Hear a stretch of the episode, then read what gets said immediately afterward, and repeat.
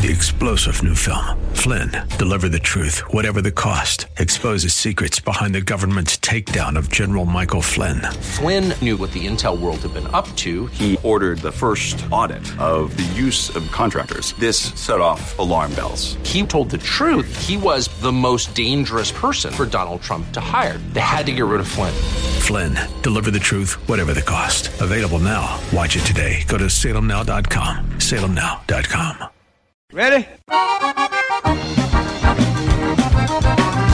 It's time for Milberger's Gardening, South Texas. Two hours of gardening facts and fun with Dr. Jerry Parsons and Dr. Calvin Finch.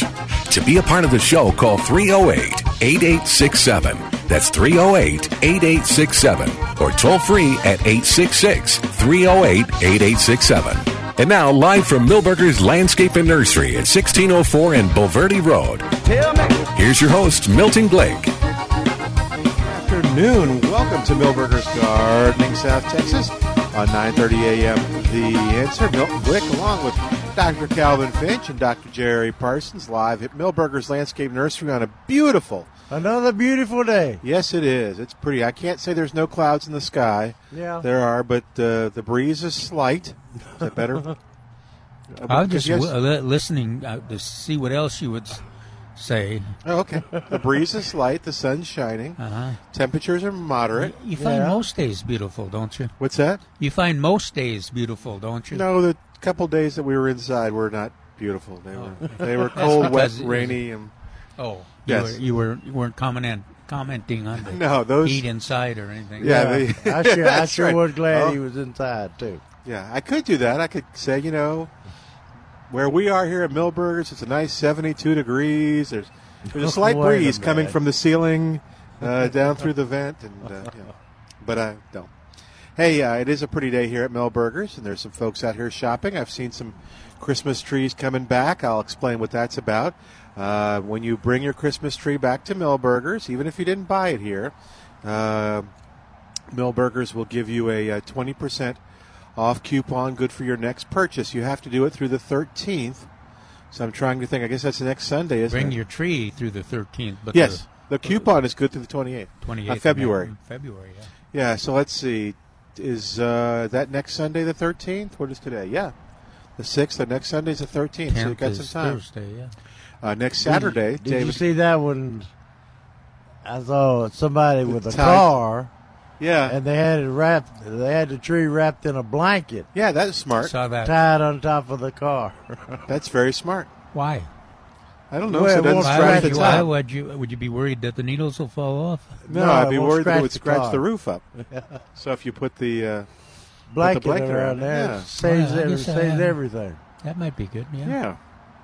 So, um, next Saturday, David Rodriguez will be here, and he'll be doing one of the uh, Earthkind seminars. This one to help you uh, if you've ever wanted to grow your own fruit trees, uh, whether that's a pecan tree or uh, berries or apples or figs.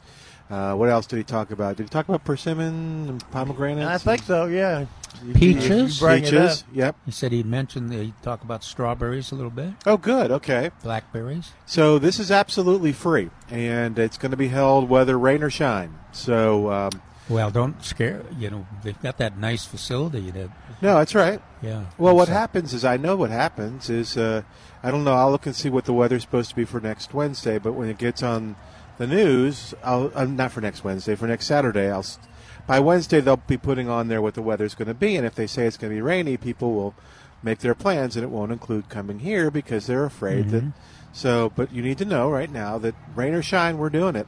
And there's a nice, Yeah. Oh, a nice facility to, a comfortable facility to do it. Yeah, we're going to do it in the greenhouse, and they set it up all nice so it's uh, dry and toasty and warm, and you're amongst beautiful Phalaenopsis orchids and African Oh, violets, and, and um, yeah. So uh, put that on your calendar. You can go to milbergernursery.com for more details. That's next Saturday from 10:30 uh, to noon. 10:30 to noon. Um, And if you if you want to see what what we meant, we we, we were talking about Phalaenopsis orchids for Christmas. These orchids that are in the greenhouse now in full bloom uh, have been in there since before Christmas. That's right, and they still look gorgeous. And they still look great. Well, Like and we the- think like they'll make blooms it. Are, They'll easily make it through uh, Valentine's Day. yeah, yeah. So you can give them as a uh, combined present. that, that drives all those people crazy that have birthdays that are so close to Christmas. Yeah. yeah, Combined presents. Yeah. Happy birthday, Christmas, Valentine's, and Mother's Day. maybe Day. Mother's Day. Yeah, just, uh, it just depends on uh, the quality of the phalaenopsis you buy and how cheap you are. If you uh, want that gift, this is a gift for the spring. Yeah, every holiday in the spring, including Mother's Day. Um, so yeah, those are. Uh, we'll get Trace up here in a minute. He's helping somebody with some citrus right now, but Yeah. uh, he'll talk about the poppies a little bit and what's uh, what's coming in. Uh, so uh, come on and uh, out here and visit with us or call us at 210 308 8867. Y'all talk a minute. I'm going to go make sure that we're on in the nursery. Okay. So we, we don't want all those people to be disappointed. Uh, Calvin got a, had a wonderful had the wonderful article in yesterday's paper about uh, plant now for wildflowers or reseeding reseeding wildflowers. Yeah, there were the th- three kind of special. Of course, the bluebonnets that we're Yeah. always talking about, and uh, That's what the headline was. I yeah, was reading the that. larkspur. They, they all they mentioned is the blue bonds. But you talk about larkspur, and then you talk about this new uh, uh, maroon poppy. blue poppy. Yeah, If you want to get into active, uh, those of you that like Greg Grant's books, I like. I like, of course, that Jerry does too. Uh, Greg's a great writer and a great horticulturist, and this is uh, one of the plants that he's one of several plants that he's uh, uh, d- selected and uh, promoted yeah. and he's looking for folks that want to try it. Maroon bluebonnet, I mean mar- maroon poppy. but then he's also uh, gone further and said, uh, uh, if you go ahead and get on the team, make sure you cull out all the reds and all the single, Yeah. and we'll just we'll try to keep some uh, full some uh, beds of the double maroon and not not let them get overcome by the reds. Poor Greg single. is is is deceiving himself like the rest of us do. Can you see people going out pulling up a beautiful red poppy? Uh, So- yeah, So I suggest in the article it might be easier to it'd be probably be pretty easy to pull up the burnt orange. Uh, uh, Yeah, poppy. there you go. Yeah, yeah. hey, you did a good job with that. Uh, let's see, where is it? I read that. I think Trace is bringing us some poppies. Another optum, op, uh, another option is to obtain. Oh no, that's the But but anyway, bunny bloom larkspur. what we're uh, Jerry and I talked about this. Uh, I think last Saturday and Saturday before though. But get you know you got to get you got to move pretty fast to get these uh, desirable you know bluebonnet transplants. And if you got any seeds sitting around home, get those out too. They're not doing any good in a drawer. Gosh, that's a nice plant. I wondered what he would bring. Yeah, did you hear us talking about it? No. Oh, yeah, we were just talking about it. Yeah. So I said uh, Trace will probably bring us one. Let me look. Well, I brought the sign. Yeah, okay. I brought some leaves, but that's No. incidental. Okay. Cool. Well, we'll join the conversation. We're talking about the maroon poppies. So uh, it's an Aggie poppy. We, uh, we Uh. actually got a sign, Do we uh, have or to a call it picture that? from David, and we made a little sign with his uh, his uh, knowledge of this poppy on it. We put it on the, the table next to both sizes, six packs and four and a half inch pots. Okay. And you get those. Uh, you Well- got lots of choices. Milton and I went looking for the poppies yesterday after Mm-hmm. the show. Yeah. You got them under herbs. No. I think they fixed Yeah. it. No, They they, fixed fixed, it. it. They fixed it. Yeah, I looked at them The- this afternoon, and, Oh. there, and the, there's a price on them. Oh, okay. We didn't know what the price was. We thought they were free, so I just took a number of them. No, I did not. You can give me a heart attack. no, I'm sorry, Trace. Yeah, no, they're okay now. They have the price on. They're two ninety nine for a six pack, two ninety nine for the four and a half inch. they are. Yeah, and um, what's besides their maroon, is there anything special about the poppies? And Well, they're It's double. actually a pretty color, a pretty bloom too. Uh, Yeah, and it's oh, yeah, double, it's a double. so uh, that makes it even more unusual. And it sounds like you can expect to see some other color variations. in Oh yeah, you and will. singles is the way I read it too. Right. So uh, the suggestion was to remove those so they I don't don't go to see- seed.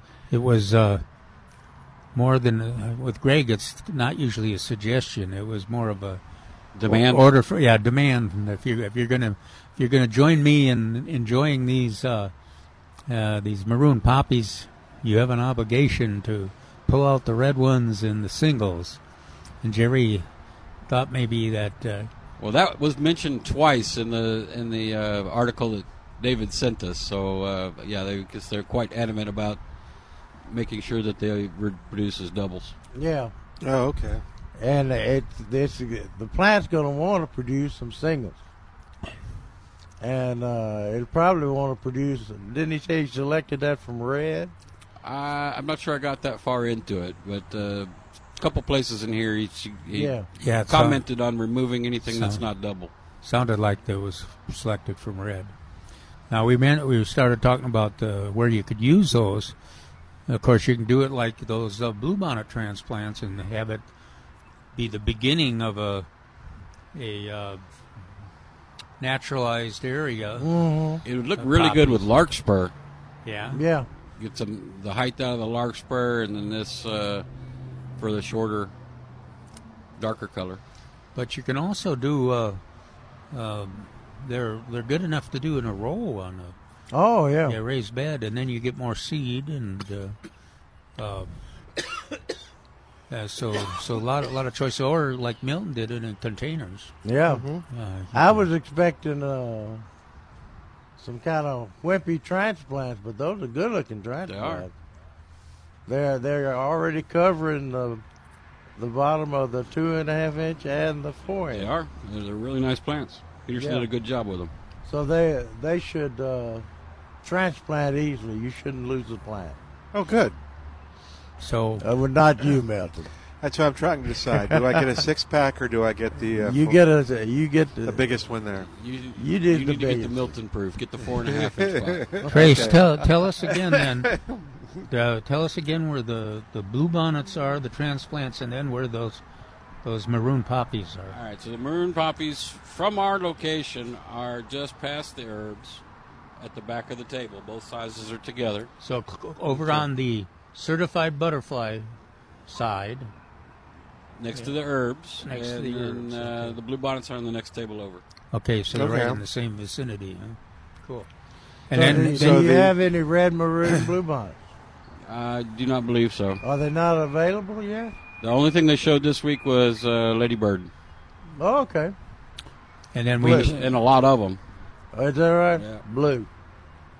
and we talked about uh, So we'll the try this. larkspurs. Yeah, just real quick. So when you come to Milberger's, you'll see the tables, the group of tables closest to the access road, and uh, to where well, we don't know where they're parking, and I don't know about in the middle.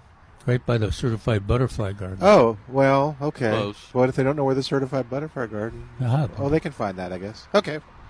So yeah, Or they could just come while we're doing the show, and You uh, could, I'll just- take them over there. there you Or go. Actually, Trace- I'll take them over there at any point. that's right. Trace will personally give you a tour. And then there's the, uh, we also tar- talked about larkspurs in the article, and there's uh, larkspur seed there on the racks too. Yes. So And most of the time they they go for double little larks or see it double blue. yeah, they're they're they're because fun. they're the ones that eat dry eat Yeah, better. they're fun to have naturalized in your garden. Yeah. garden. Oh yeah.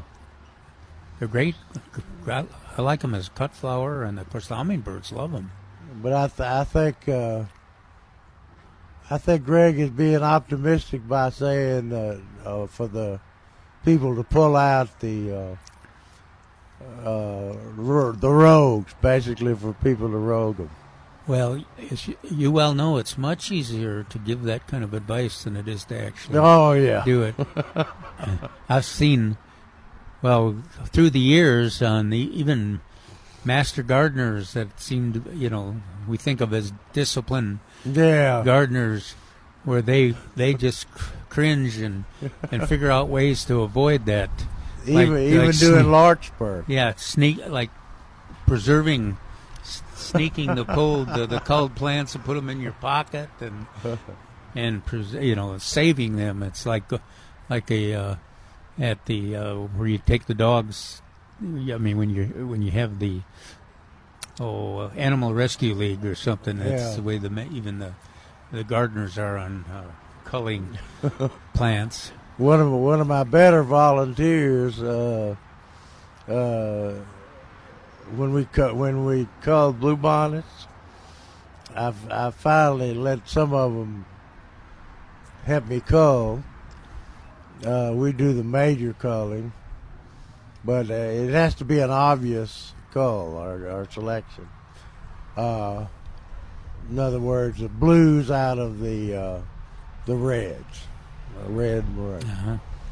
And uh, inevitably, one of my better volunteers opens her trunk when we start doing that, and she carries the transplants that she pulls up out of the field and puts them in her trunk.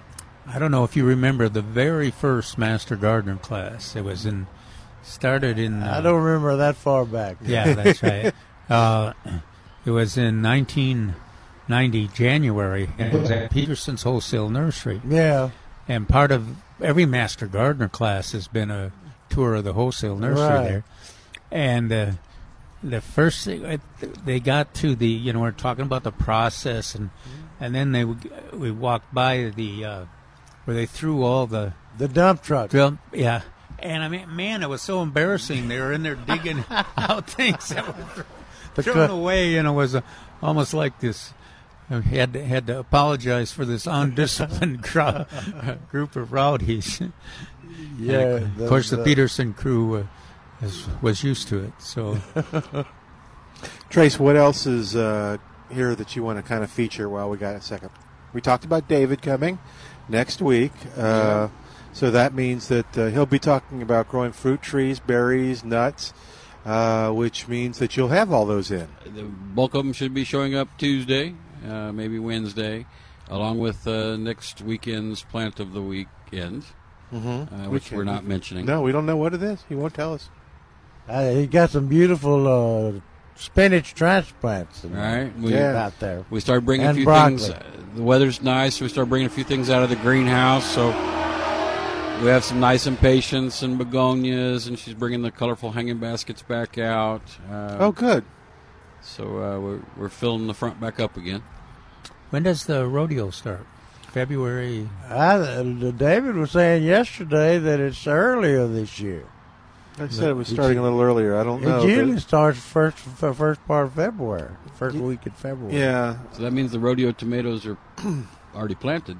yeah, they are. Yeah, he, that's what he said. They were planted uh, uh, Sat uh, Friday, Friday, last Friday. Well, I'll be turning This in a, coming, this I'll be turning in a booking then. Well, we probably should be talking about potting up too, like we do. Every Yeah, yeah. Well, uh, that always goes along with it when it's this early. No, Ashley did some research. Rodeo starts February 7th. Seven. Yeah. February seventh. Mm-hmm. I, I thought that's about when it started last year. Yeah, I'm not sure why. Well, Of course, I don't know. with your memory, Jerry, it's hard to. Tell. Well, maybe maybe Davey's talking about, you know, the the ma- the master gardeners uh, set up a tent. They Right. they uh, in charge of tents out there. It's a tent out there. The, you remember the tents, don't you, Oh, Calvin? gosh, yeah. Mhm. he used to do radio programs out there. Mhm. I missed the Go Texan tent. Yeah, that's it. Yeah. And uh, maybe he meant they had to have to start preparing and setting up the tent for the opening on I know one of the reasons that they are not having the the spring Master Gardener class is the rodeo, but of course we've had the rodeo every year for Yeah. ever and ever. Uh, but they're going to have uh, ma- the Master Gardener class will be in the fall in Bexar County. So uh, you're look, you're kind of thinking about that. Check out the website and uh, get go ahead and get prepared. Get your psych up for the applying and uh, attending the training. I wonder if you can get on a waiting list. Oh yeah, I bet so. Yeah, it's amazing. The Bexar County waiting list has been for since the beginning in Mhm. two, in 1990 has been very long. But you can get in a, in the classes in Guadalupe County, Comal County, uh, and Gonzales County, and then a number of folks have go to the training there, and then if they want to transfer, they can transfer. Oh, okay. So, yeah, you can get. Uh, of course, the classes are all different offerings too. Some of them are in the off- afternoon, rarely in the evening. Mhm. But the uh, I think the Guadalupe Master Gardeners uh, in January is in the, o- the this month is in the in the evening. Okay. Hey, uh, we're going to take a quick break. Trace, you want to hang up here with us or stay here, up here if, or do you need to Sorry, run? I'm gonna go. I'm gonna go put this sign back so people know Okay. what the poppies are. okay, good. All right, we're going to take a quick break. While we do, you give us a call at 210 308 8867. 210 308 8867. Toll free 866 308 8867. More of Milberger's Gardening South Texas is coming up live from Milberger's Landscape Nursery at 1604 on Bulverde Road with Dr. Calvin Finch and Dr. Jerry Parsons. I'm Milton Glick. Back after this on 9:30 a.m. The Answer.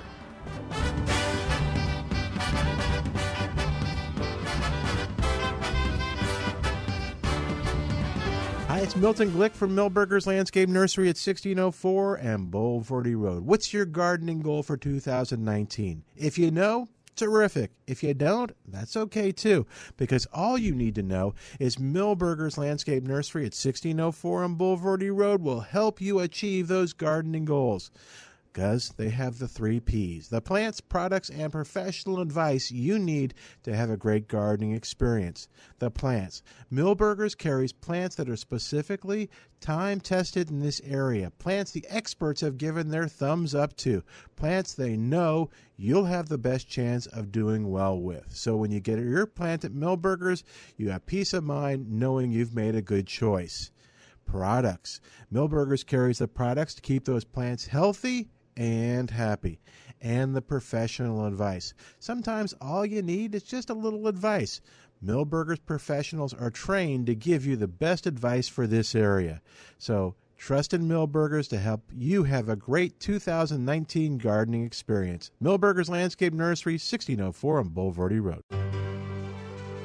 This is Mark Sadowski from Mark Sadowski Jewelers. I want to talk to you about family, cherished memories, and history. Look in your dresser drawer and you'll find a ring that was grandma's, a stick pin that was grandpa's, a necklace that was mother's. These are cherished pieces that bring back memories and love. The problem is they don't fit into your wardrobe and lifestyle. That's where we come in. At Mark Sadowski Jewelers, we can use the gems from your family's history and transform them into a piece of jewelry that does fit your wardrobe and lifestyle. You can then enjoy telling your friends and family that this ring has mother's diamond, grandpa's ruby, but it was made for me. Mark Sadowski Jewelers takes pride in redesigning your family treasures and memories into something that's made for you. And the best part is, you contribute the ideas that will make it yours. Mark Sadowski Jewelers, a family tradition since 1933. That's 85 years. Call us at 210 377 1818. That's 210 377 1818. Unexpected reactions to smart financial decisions brought to you by feedthepig.org. Well, I finally did it. I opened a 401k. So you're giving up? Just like that? Giving up on what? On getting an inheritance from a distant relative. Don't you think if there were a billionaire in the family, we'd know about it by now? Listen to me. We are one phone call away from riding horses on our own private polo grounds. One call from christening yachts, having a butler, using summer as a verb. How do you figure? Look, everyone's got a rich uncle somewhere. It's statistics. So the best thing you can do is just prepare for the inevitable. Right, which is why I thought maybe it would be smart to take control of my finances. You know, start using a budget, get out of debt, set some retirement goals. Budgets? Debt? You watch your mouth. Retirement shouldn't be a goal for us, it should be a way of life. When it comes to financial stability, don't get left behind. Get tools and tips for saving at feedthepig.org. This message brought to you by the American Institute of CPAs and the Ad Council. And welcome back to Milberger's Gardening, South Texas on 9:30 a.m. The Answer. Our phone number is 210-308-8867. You give us a call. I got lots of calls at the end of the show last uh, week, uh, and so we weren't as able to devote as much time to them. So if you got a call, don't be shy. Just call right now, and let's see if we can't help you out. Uh, we have a lot of shy listeners. I know. Do we? Yes, we do. Very shy. Okay. So don't be shy. Hey, uh, let me tell you this too. Let's talk about Spider-Man pest control for a moment. You shouldn't be shy if you've got uh, roaches or rats or scorpions or fleas or termites in your house, and or if you've got all those, you need to call Spider-Man very quickly. Uh, if you've got just one, you can wait till tomorrow to call Spider-Man Termite and Pest Control. They've been helping homeowners and business owners, by the way, since uh, 2000, since 1976. They've been your web of protection, and uh, they do it right. And that, what I like about again is my introduction to Spider-Man Pest Control came with a friend of mine who owned a restaurant, and she had bats. And Bats. she called, yeah, and bats. Nothing worse than bats getting in your soup. No, exactly. That was the joke. Is you know, is waiter, there's a bat in my soup. Shh, everyone will want one. You know, it was, you know. and that's not so funny when it's true. You know, so she called one pest control company. They came and for a little while got rid of the bats, but they came back. So she called another pest control company, and the same thing happened. And then she called Spider-Man, and Spider-Man got rid of them, and they stayed gone. And she stayed with Spider-Man. So. Uh, Spider-Man Pest Control is your web of protection and a pest control company that you'll like working with. Warren Remy and the guys there are great. oh, 210-656-3721. 210-656-3721 or on the web at gospidermanpest.com for Spider-Man termite and pest control. All right, 210-308 8867. Excuse me. Yeah, I think we're all getting the crud. 210 308 8867 is our number. So give us a call and be a part of the show. Calvin. Yes. Oh, dear. As I'm having to, I'm having to think about mowing my grass again. My winter, winter, sustainable winter. Yeah. I did that yesterday. Your by ho- the way. horse Did sharp- you mow Yeah. your grass yesterday? Your horse sharp's Did not you start your lawnmower? Yep. Is It, your- it's reluctantly started. Oh, Your, your horse herb isn't. Is it, is, is it come back yet? no, No, mine either. not not bad. I mean, it's you can see it. Yeah. Rescue grass, though, is Yeah, everywhere. yeah, it, and it's begin, beginning to need a mowing. I got big, thick, clover-like looking things that, that are about kind of mounding. Uh-huh. And, and the lawnmower is doing great until it gets to them. And boy, it does not like them at all. Uh, you- have you got a mulching mower? Mhm. Yeah, that's Yeah. a little tougher. Yeah, and uh, so I, I, my goal was to get rid of all the. There was a blanket. I hope this wasn't a mistake. I should have asked first. In fact, if I'd gotten the right answer, I wouldn't have had to do the lawn. Got a bump on my head too. I ran into a limb. Oh, Um, it's, it's not easy. that- well, that- It's yeah, hazardous. Our answer would have been no. Don't run into a limb. Thank you. Well, I appreciate that. It's a little too late now. I should have Yeah. known better and asked you first. Um, so we had a blanket of uh, big old leaves, about this big, all over the back, and it was like, okay, so it seems time to crunch those guys up, and sycamore trees. I guess I think so. Yeah, I think that's right. Big tall tree, Yeah, lots of leaves, and uh, Uh, so the bark all kind of light yeah, patterned. yeah. I'll have I'll take a picture of it for you, but yeah, I'm pretty sure. I mean, it's tall. It's a beautiful tree. yeah. Uh, and uh, so yeah, I thought I'd mulch up the uh, There you the go. leaves. Uh, it seemed both Don't bag it. yeah. Just mow it. Well, and, and I know people like to do it, and I think they get a joy out of raking.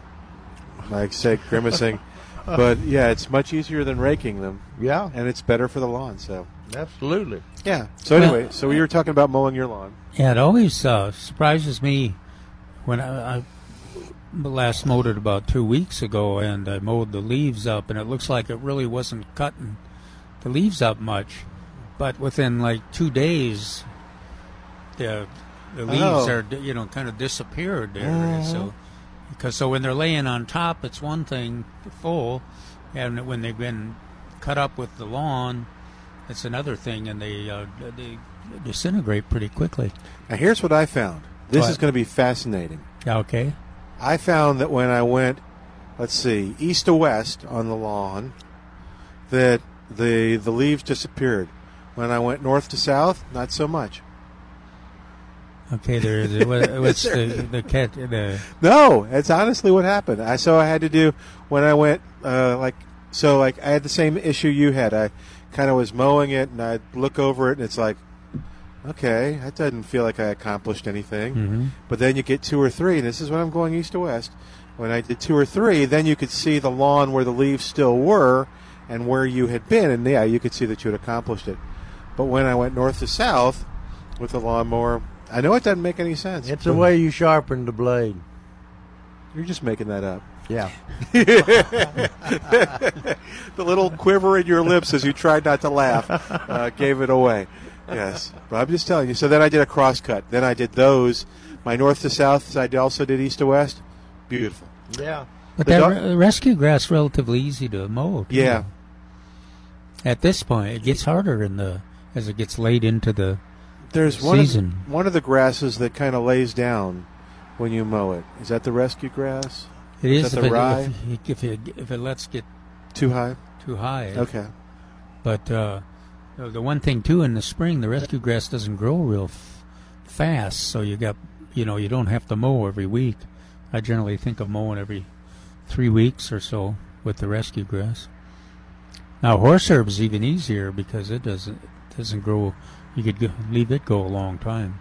Yeah. Doesn't get that tall. No. When you mow it, you actually don't know whether you've mowed it sometimes. Now That's right. You know where it does get tall, though, if you if you have a horse herb in your uh, fertilized uh, raised bed garden, it gets it's almost like a different plant in there. Oh, yeah. yeah, it's a serious serious weed, hard even hard to pull out. 210 308 8867 is our number. 210 308 8867. Uh, give us a call. Tell us what's going on in your gardening world. Maybe we can help you out today at 210 308 8867 or 866 308 8867.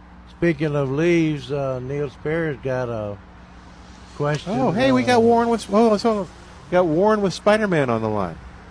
Really? Yeah, Warren's calling us. What's going on, Warren? Well, I heard about your uh, mowing experience, and I just wanted to have a little input to you, Milton. Okay, this is Warren of Spider Man. This is the nice guy I was talking about just a few minutes ago. Well, you better be careful because he may be c- Oh. critis- critical of your uh, analysis of the east, west, and north No, south wa- mowing. watch how deftly he handles Okay. this. You will be amazed. Okay, go ahead, Warren. Milton, you just, yes, Warren. you you're you're so exactly right. You're cutting sun up to sundown, and that way you can see. I mean, you know, you're facing either sun up or sundown, east, west, and you can see all that stuff so much better instead of north to south. You know what I'm saying? Now, see, I don't know if you're making this up too. Well, it- Milton has gone through his life or- having people make stuff up. yeah, I, if you've been on the show as You much could- as I have, Milton, you could spray it with 2,4-D and just be just weed free. There you go. oh, well, no. Oh, well, now wait. Actually, too, here's another factor I did not put into the equation. Uh oh. The um, the, The north tree. to south is under the tree. There you go. Does that make it more likely that I wouldn't have? Because and the grass was shorter. Well, north and south, uh, east and west should be under the tree too, shouldn't they? Oh yeah, rats. Milton, Never mind. Yeah. you're So really what's going on? reaching there, Milton. You know, I was- do, do not do not spray 2,4-D. I was joking about that. Thank you, Warren. So what's going on? Hey, what? So what's bugging uh, most homeowners right now? Since we got you on the line. Well, the rodents are uh, keeping us busy day after day, but the number one insect on the national level is ants. Every kind Oh, of ant. really? We've got about yes, sir. We got about four different ants that are just just going crazy right now. The um, the Argentine ant and the the true crazy ant or raspberry ant, uh, those doggone things, they uh, will trail them three houses from the house that we're trying to eliminate them. And they, Huh. those rascals, yeah, they will, they'll go down the sidewalk, leaving this house, they'll go down the curb, two houses down, and they'll be nested at the neighbor's house. So the source of uh, the infestation is like three houses away from the house that they're going up in the pantry. Sounds like we need a wall. It's amazing. It is amazing. Yes, a big Hey, wall. uh, yeah. Warren, what are, what are those? Uh, what are the ants that we uh, often mistake for termites? Is that cut? What are, what are the, those ants? Do you me- Well, no, not not really the cut ants. The carpenter ants are are the biggest one that people mistake. Uh, you know, between the wings and uh, the nesting in the wood, Yeah. there's Well, well, and it's it's uh, not much fun having carpenter ants, but it's certainly better when you get it when you have uh, Spider-Man's people come out and say, no, they're not termites; they're just carpenter ants. Oh yeah. So it's an easier easier control job than with termites.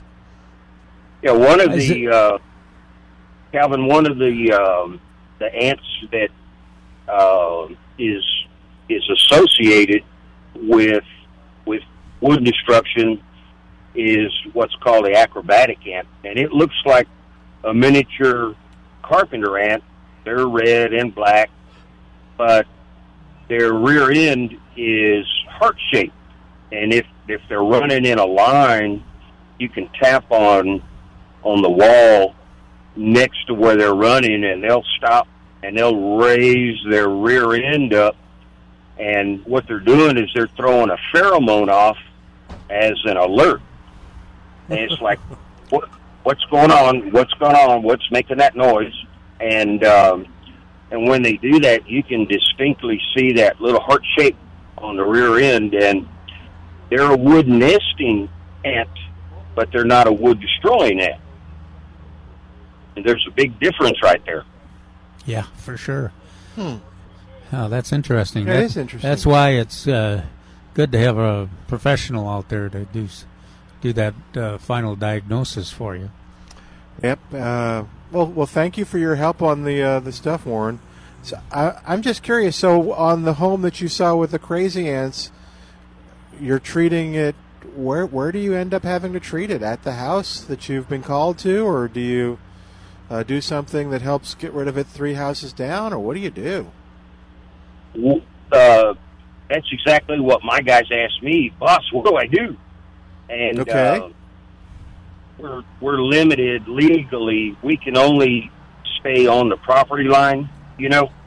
Mm-hmm. So, so instead of more spray or more insecticide or anything like that, it's it's baiting. The Oh, they've uh, yeah the the chemical companies have really perfected the food base that they're attracted to, and uh, so my guys will carry uh, three or four different types of baits on the truck, and um, and and the baiting procedure is is the answer. You have to you have to get them to pick it up and take it back to the queen, and those things have a lot of queens. There's some of the queens in those nests. They'll have 10, 15, 20 queens all laying eggs, and and they just they multiply so fast. So more spray is not the answer. The baiting really gets the job done. Cool. Well, thank you for calling in, man. That was good. I, did, Marilyn tell you I saw saw her, and we were afraid that we were going to have to tell you that there were deer running around Milberger's so that you'd come and visit with us. Well, I I should have stayed there because I went to the deer lease up in San Saba and I saw one deer, and Oh. I did not I did not shoot I did not shoot that young deer. I don't I do not shoot young deer, so I didn't shoot it. Darn it! I should have stayed in town. Yeah. Well, I'm glad you called though. Thanks, yeah, man. well, Warren doesn't have to go very far to get deer. A lot of his customers have There deer in their neighborhood. Yeah, Just- just- with uh, sometimes it's uh, you got to shoo them away f- from the driveway to go in there. Thanks, Warren Yeah. Remy of Spider-Man Pest Control. Yes, sir. Calvin, I was going to tell Calvin that I uh, I was going up to Canyon Lake to spray a, a police officer's home, San Antonio Police Department uh, officer, and um, and I saw this big, huge buck sitting next to a mailbox, and I thought, wow. That's a that is the most awesome statue I've ever seen of a buck. and just as I yeah, just as I got close to it, that thing turned and looked at me, and I'm like, "Oh my god!" he was, he was beautiful. Hey, you guys have a great. Thanks, Warren. You too. Bye, Warren. That Happy was- New Year. Yeah, I'm glad you called Happy us. New Warren guys. Remy of Spider-Man Pest Control. You take care. And again, that number, uh, you go SpidermanPest.com is where you can reach him. Go Spider-Man Pest. But yeah, he just he calls in because he's a listener. So all right, let's go talk to Scrubby, who's on the line at 210-308-8867. 210-308-8867. Hey, Scrubby, what's going on? Oh man, I just listened to the show today. That's pretty good. Uh, yeah, thank you. Uh, well, what I, I I've got a uh, we're always talking about these mountain laurels and how they're hard they are to propagate. Well, I've got one. Uh, it's a volunteer that's coming up under some more uh, of the uh, mountain laurels, and I was wondering if I could, uh, you know, cultivate that thing and then eventually move it before it gets more to about a six inches tall. Yeah, I'd, I'd move it immediately. Yeah. Really? Smaller you Okay. can move it, the better. Okay. All right. Well, uh, another legitimate question. Uh, I've got a uh, ten-year-old uh, Asian uh, primrose, I believe it's called. Anyway, it's Asian about uh, primrose. yeah, it's uh, eight foot tall, and uh, it's about ten feet wide. It's uh, and it uh, you know when I first put it in there, it had it was covered with these little yellow blooms every year, you know. But uh, lately, it's just growing, it, and I never have uh, any blooms off of it. And uh, I was wondering if uh, you know if some kind of special fertilizer would help it make a bloom. No. Is it in the shade? No way, it's on the it's sun from daylight to dusk. Okay, okay. Uh, Maybe more it- water. You say you say ever- it's you say it's actively growing. It's gotten bigger, right? Oh yeah, I have to cut it back because it's growing out in the road every day, every year. You know. Okay, when do you cut it back? Uh, when the wasp nests aren't in there anymore, after the first freeze, I guess, or frost or whatever, you know. But uh, actually, so I you prune it. uh, you prune it in the fall.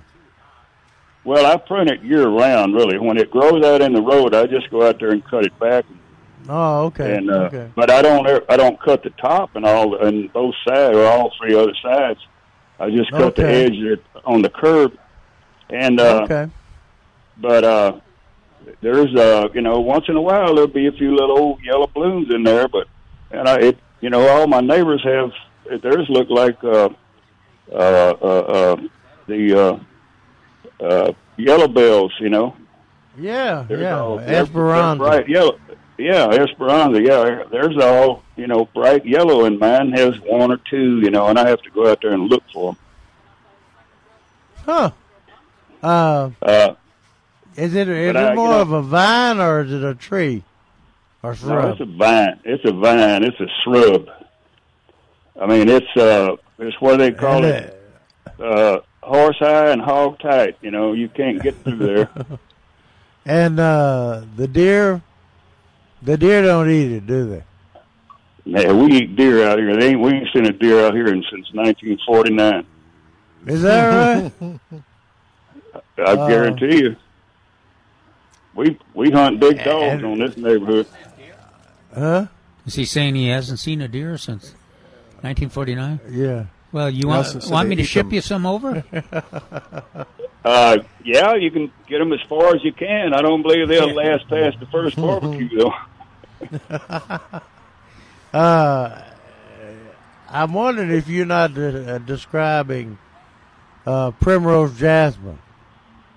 Uh, well, why don't we call it that then? I don't, you know. It- it- Yeah, it could yellow be flowers and, and vining. Huge. Primrose jasmine. Okay, so it has nothing to do with Asian. But I can't. I can't. Uh, that that's what they use in Hollywood Park and Yeah, in our a neighborhood. lot too. of a lot of neighborhoods makes that a, the deer won't eat. yeah, it makes a Yeah. dense, nice uh, Yeah. hedge, or uh, covers a lot. Of And it's evergreen, right? right. Ever, oh yeah, it's evergreen. It's a beautiful thing, and uh, I just uh, I Yellow know it's- flowers it's will in- start it's blooming in full soon. sun, and it hardly it hardly ever has any flowers anymore. When I when it was you know when it was five years old, it was it would be covered. But I'm not the best, uh, oh, you know, horticultural husband either. I don't really, you know, if it ain't dying, I don't go out there. So uh, maybe you know, I Yeah. I, I put a little uh, 1959 on everything I got, but uh, That's good. uh, maybe I'm not putting enough, or should I give it more water? Uh, you know, uh, Yeah, it- I can't figure out why if that's a if that's Yeah, because that's uh, unusual. Primrose jasmine is blooms everywhere. it does, and nobody, as far as I know, nobody no, nobody fertilizes it in my neighborhood. yeah, Yeah. well, I I never did, and I And it's drought Oh, yeah. tolerant. blooms in sun or shade. Uh, very, uh, very vigorous, attractive plant. Kind of weeps. Yeah, I think that's the way he described it. Yeah. yeah, it's a it's a weeping thing. It just grows up and makes a big uh, uh, clump, you know, with and uh, the the little twigs or limbs on it, or some of them are six feet long. You know, they come out of the Oh, top and they go all the way down to the ground. Yeah. That sounds like it. Okay, But why uh, wouldn't it bloom? Huh? Why won't it bloom? I don't know Uh, why it won't thought bloom because uh, we never we, we never Uh, have unless any, it's drought.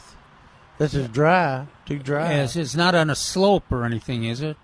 Dry, yeah, a thin little, soil a little bit. Yeah, it's on a slope. Yeah, with thin, relatively and the, thin soil. And the and, and the south side is uh, on the dry side, so yeah, maybe that it might needs be. more water. Yeah, because ours ours is all kind of in the the flat or the does better in the lower areas. Mhm. So that might Yeah. be the key right there. Yeah, it's That's right. the only thing I can think of. All right. Well, look, let's move off to another thing here. Uh, y'all used to have a you have a regular guy named uh, that he called himself Chicken Joe. You remember him?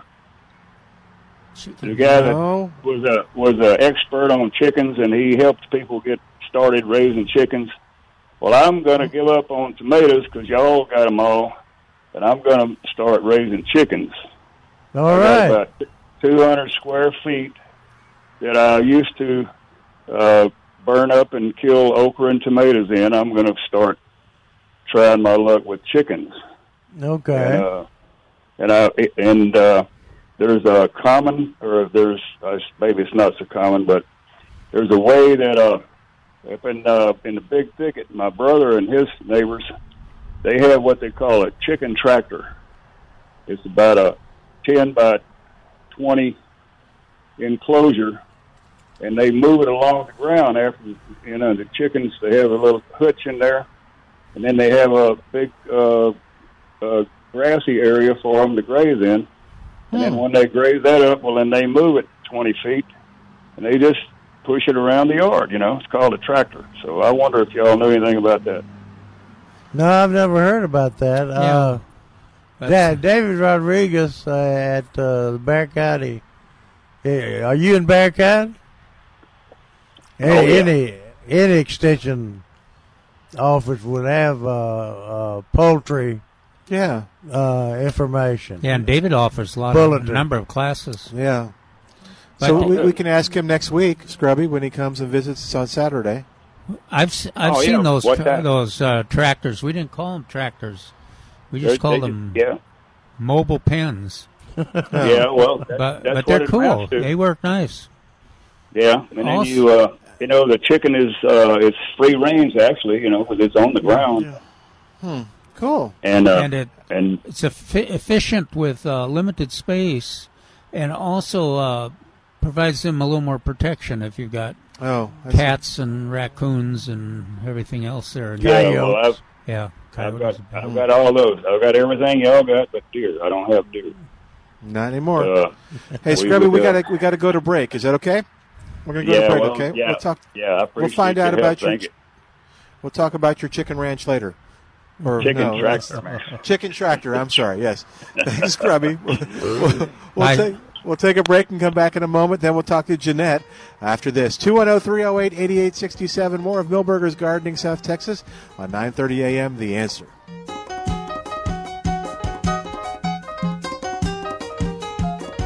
It's Milton Glick from Milberger's Landscape Nursery at 1604 and Bulverde Road. What's your gardening goal for 2019? If you know, terrific. If you don't, that's okay too, because all you need to know is Milberger's Landscape Nursery at 1604 on Bulverde Road will help you achieve those gardening goals.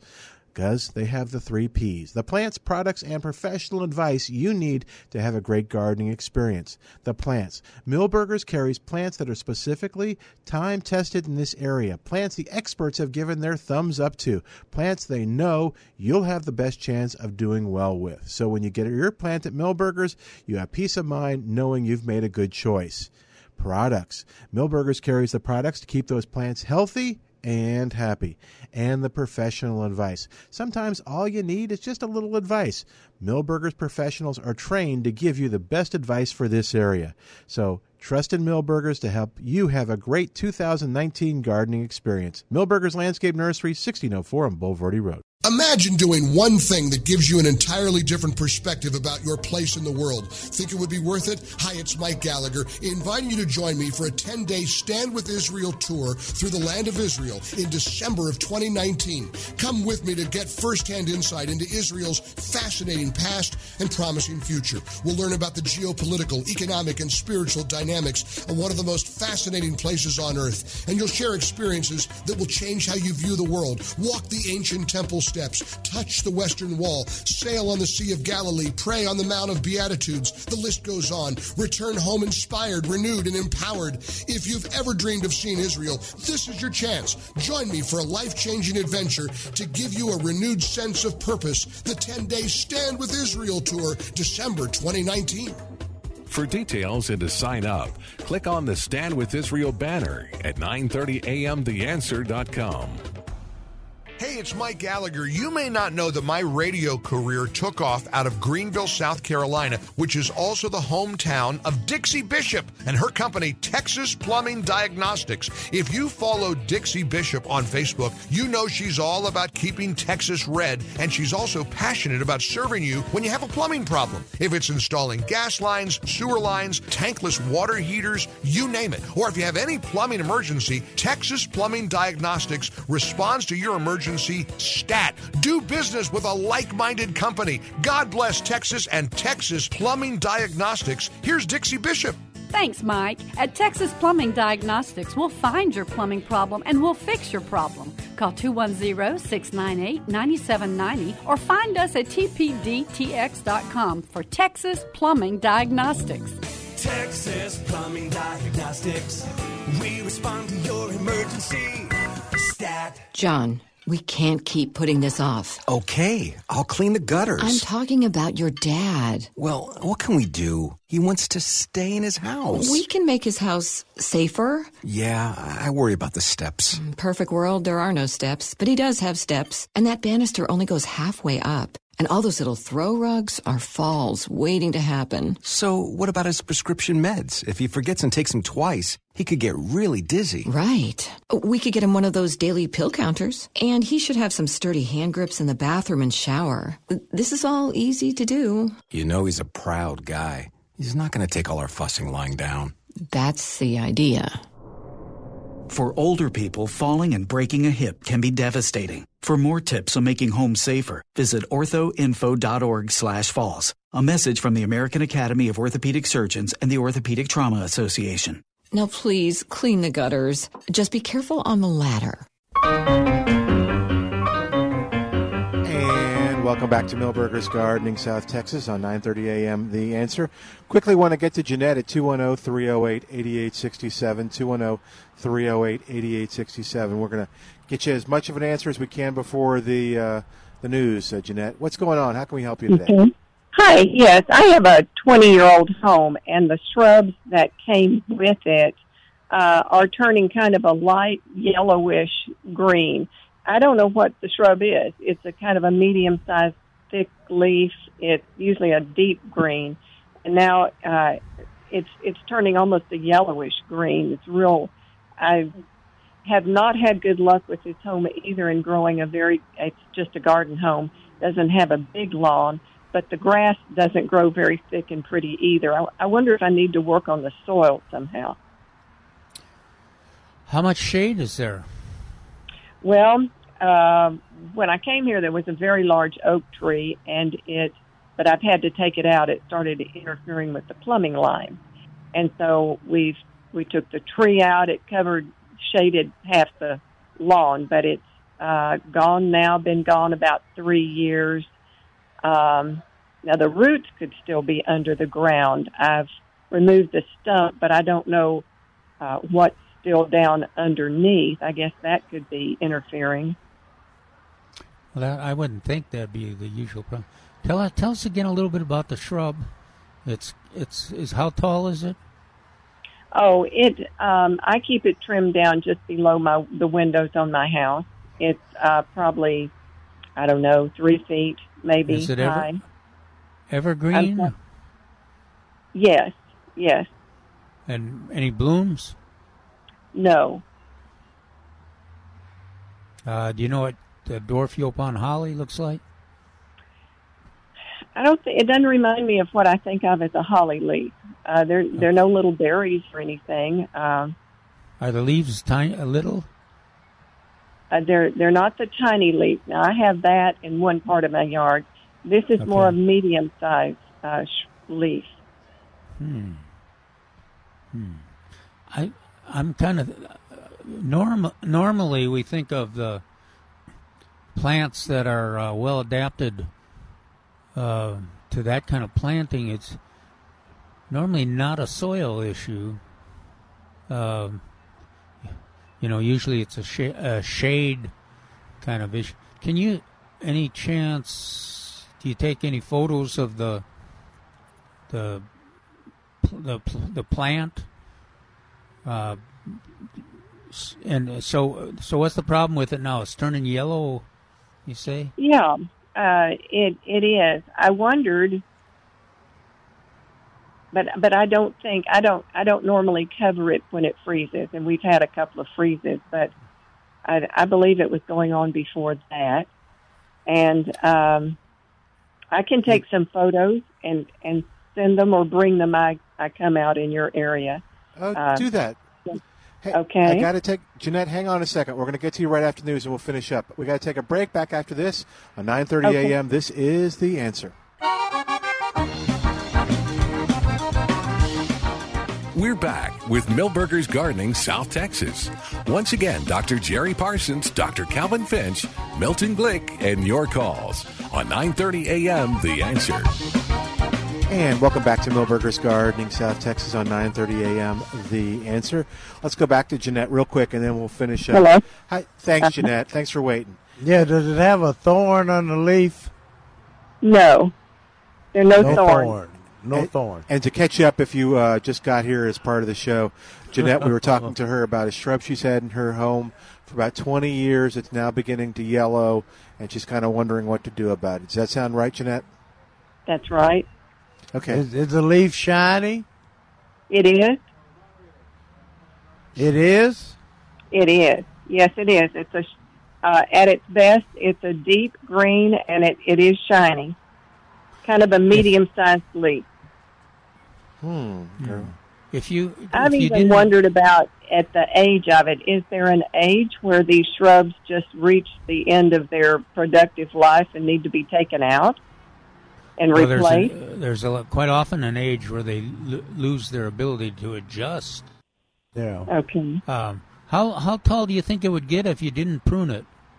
Do you have any idea?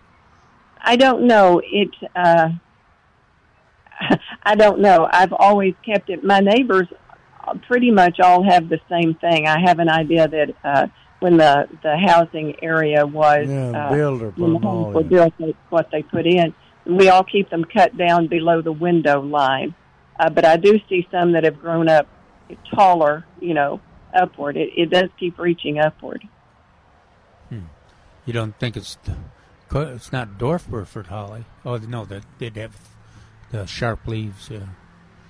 And these are a rounded, smoothed edge leaf. Well, you uh, do you ever fertilize it? That's what I was going to ask. I'll have to tell you, I, I don't. Um, when this started happening, I put something, uh, some what I thought was a potting soil up around the roots. I thought maybe that would protect it, uh, but I I don't fertilize. I'd be glad to, but I don't know what to use. Well, I, I think I just, as an experiment, I'd use some slow release lawn fertilizer. What about Iron Plus? Iron Plus, yeah, Iron Plus would be a good one too. That's another good product that uh, Got iron. emphasizes iron. And Is there a brand Is there a brand?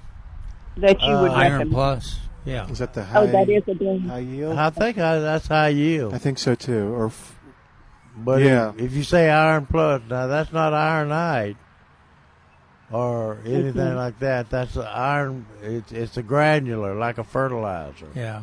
Yeah, Are you close to Milberger's or? Um, um, my mother lives out in that area. I go by, by there quite often. Okay, well, So- yeah.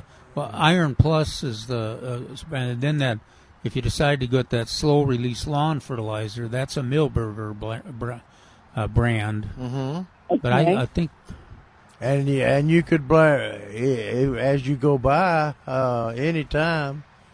Uh, bring some bring some leaves. A limb, Oh, that'd help a lot. And uh, Trace or some of the Mary employees here can Judy, identify what Roger, kind of shrub yeah. it is. Claudette. Yeah, absolutely. that's a good idea. Oh, that sounds great. And would you use the same thing on the lawn? Because the lawn, I've worked on it for years. It's always been disappointing.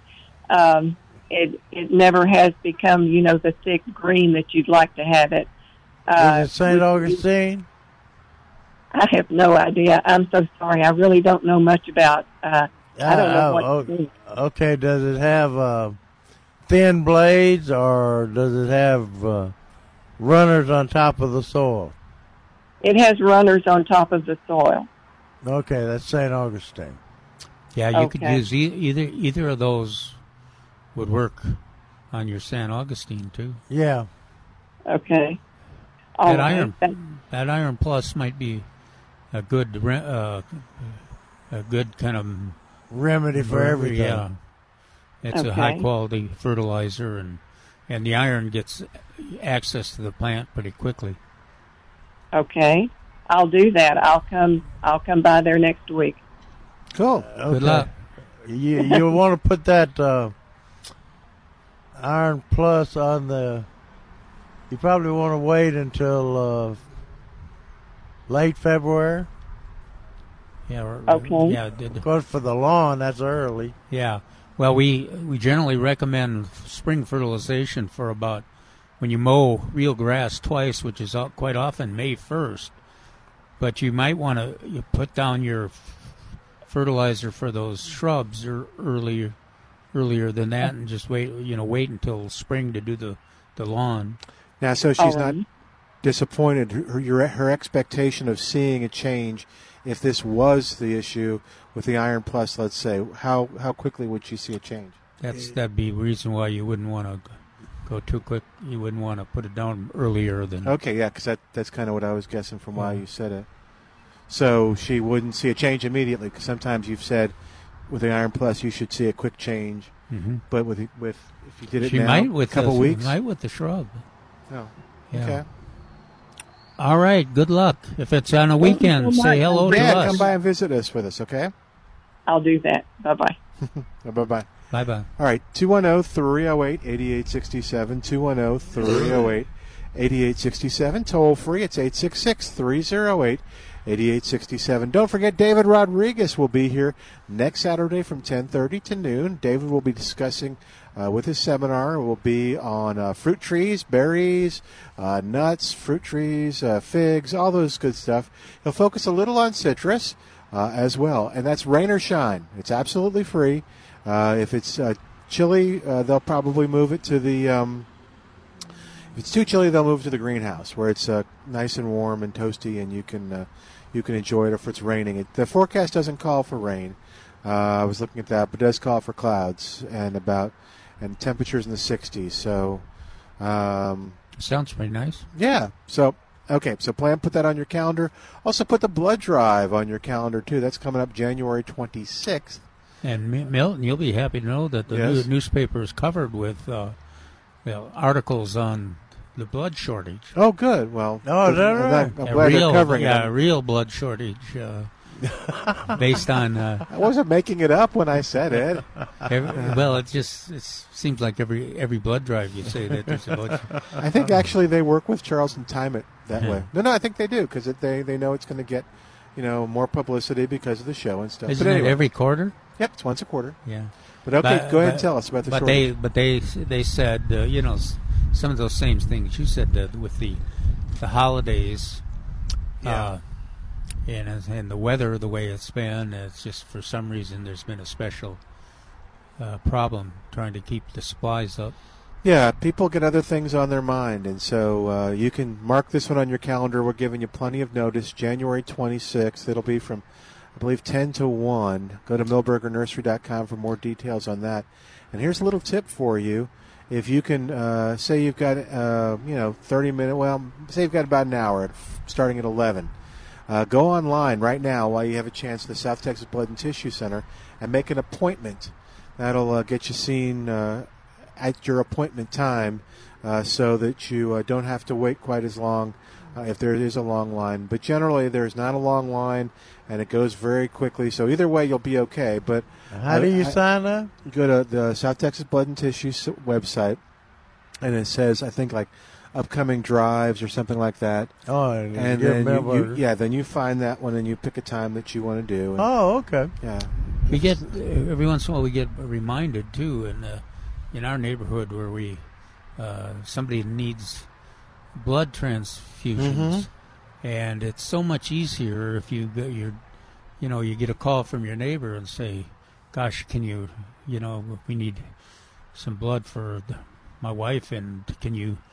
rush over there and if you if you're all signed up and you've got a history of giving blood uh, that that just works so well and for the person uh, for the per- people involved and the family involved too it's just uh, just quick and easy much quicker and easier if you uh, have a history of, of Yeah. giving blood too and it's a it's a good it's a good civic exercise to be part of that process By the way, Milberger's is going to give a twenty dollar gift certificate this time to everyone that gives blood. That's double what they normally do because of the demand. And uh, the South Texas Blood and Tissue Center has a nice thank you gift for you as well. So, but Calvin's right. The real reason to do it is is the civic responsibility. So if you can, uh, come on out and do it. And then if you don't think you can for some reason, um, I'm going to suggest you do too. If you want to, but you think maybe um, something that you're taking medicine wise is not correct or something, uh, come on out. You may be surprised. Things may have changed. And uh, two, you'll also get a thank you gift just for trying. So, um, but don't count on getting any homemade cookies like the old days oh man, he's still bitter and angry. Gosh, some of my the, some of my memories of the best homemade cookies come from long history of giving blood. Damn. but I'm sorry, Cal. Nowadays, you know, No. you just, Now I guess HEB cookies are okay, but yeah, but they're not. They're not homemade, I guess. Yeah. Somebody's Ah, poor home. Calvin. Yeah, they, that's right. All right, 210 308 8867. 210 308 8867. And toll free, it's 866. Here comes the sun a little bit. It's trying to come back out. 210 308 8867. If you uh, have chickens in your home or on your land, We want to know more about the something called a chicken tractor. So we've got lots of chicken questions. Uh, so uh, we, would, we would appreciate your chicken input. Um, 210 308 8867.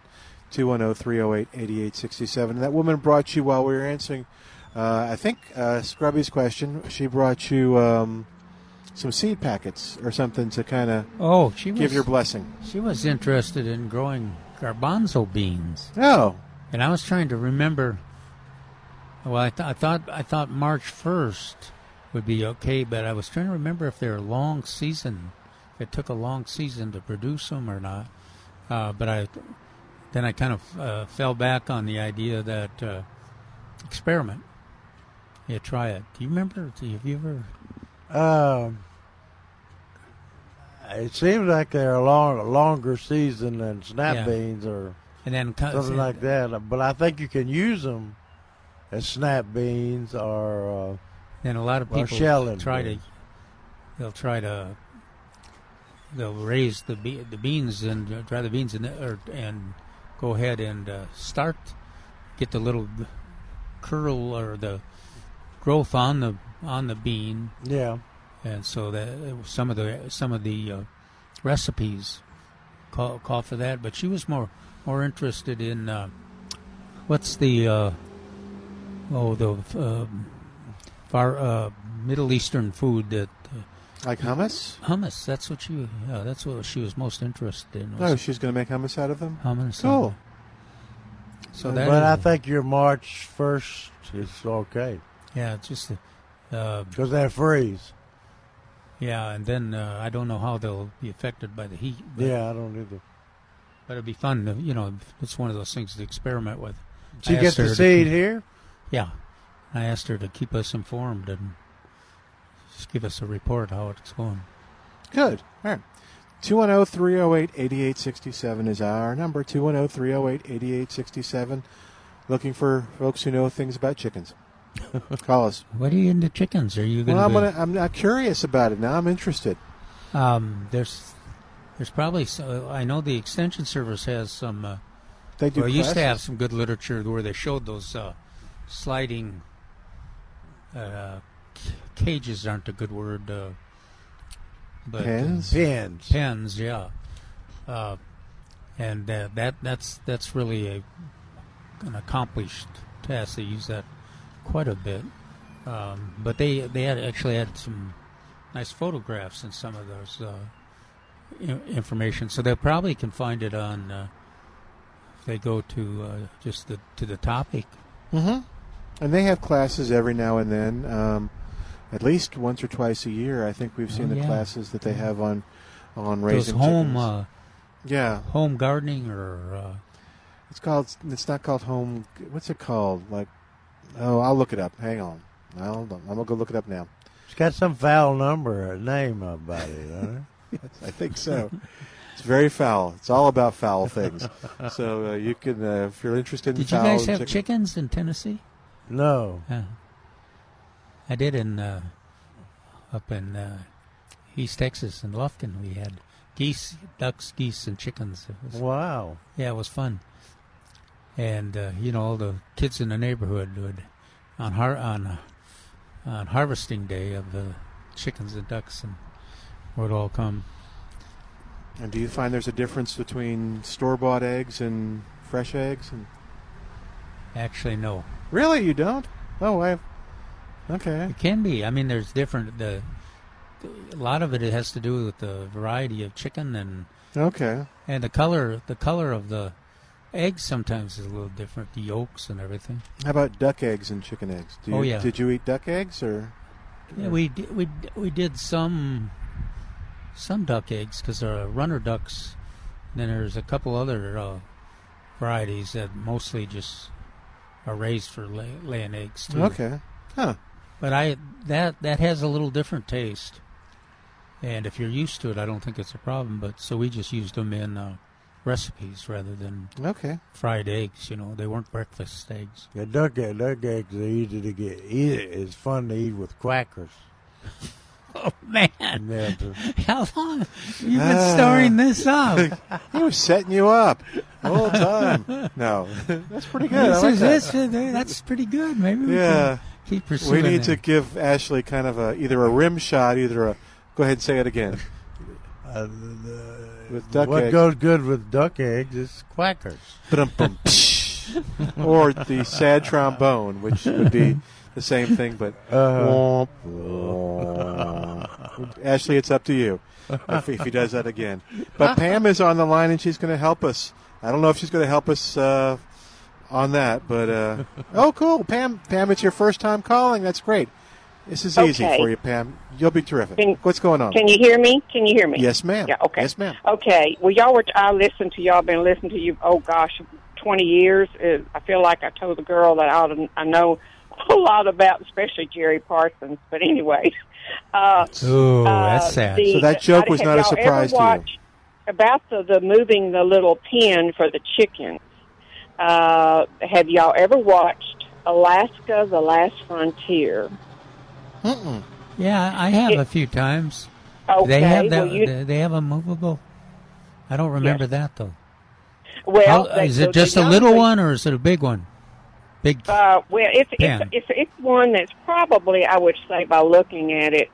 Uh, I was real impressed when I saw it. I thought, and I was raised, you know, raising chickens and all. There was one other thing they did I thought was so cool with processing chickens. But anyway, um, you it was probably about twenty feet by thirty feet, and Wow, they put it yeah, on that is a good rollers rollers and you know it doesn't have to be any tall it wasn't any taller than people going in and and you know walking probably about oh six seven feet, feet tall. And what they do is they just they ha roll it around and um the chickens are like the guy said has the fresh grass and uh and, and so i thought it was just the neatest thing that uh Uh-huh. anyway, Alaska, the last frontier has been on for, in case people don't know that are listening, about five or six or seven years, and it's the Kilchers. They're in the Kenai Peninsula in Alaska, out of Homer, and their father, two of the brothers that are up in probably seventies now, uh, but they have sons, and it's a really interesting. Uh, oh, it's just a real earthy. Uh, it's just to me, it's just a wonderful show, and um, they they have the different families, like they're the ones that did this with the, moving the chicken, um, whatever you call it. Um, were young people. They have two little children. One's about two, one's about four. But anyway, so that's I've seen it, and it's a great idea. Uh huh. Now- Sounds good. Now, do you do do you work with chickens? Do you have chickens? Uh, Well, no, I was born and raised uh, in the country, and we did chickens and milk cows and all that kind of stuff. I'm about 74.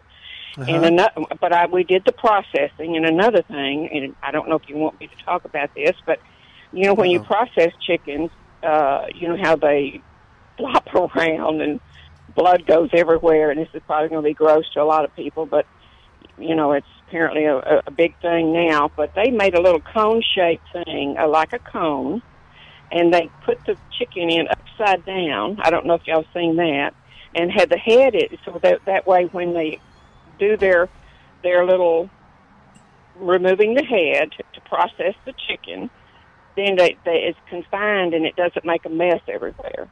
And they No. don't. They don't. Don't let them run around with their heads cut off. No, no, that's what we Oh. did when we were growing up. That's what we did too, and that's all, all the kids in the neighborhood came to watch. You know, the, Oh, yes, I and bet squeal, so. squeal with the delight or uh, or horror, upset. Yeah, horror. Yeah. Yeah. Well, Pam, thank you. Oh, Okay, you're I'm very sorry. welcome. Hey, um, is that the Discovery Station or what was what that? channel is the Alaska? You know, on? it's either the Discovery, Animal Planet, but there's a lot of programs. And y'all were talking about the duck eggs. While I was on hold, there's another one called Life Below Zero, and it's a lot of the native Alaskans, and they go, actually go with their children because out on the islands and gather the the eggs, the duck eggs. Oh. And yeah, it's, Eider. it's, it's yeah, and Eider and, eggs. Yeah. Yeah, and uh, so, anyways, it's all fascinating. I just love anything to do with Alaska. And Well, thank you, Pam. Sounds good. You're welcome. All right, so Enjoy, now that was your first time calling. Will you call us back? I don't know. I just All right, you you keep me. listening, Okay. and you feel free to call us back. We enjoyed it. Okay, thank you. Thank Bye-bye. you. All right. 210 308 8867. Marcus, we got to take a break. Uh, we'll be back in a moment. You're listening to Milberger's Gardening, South Texas on 9:30 a.m. This is the answer.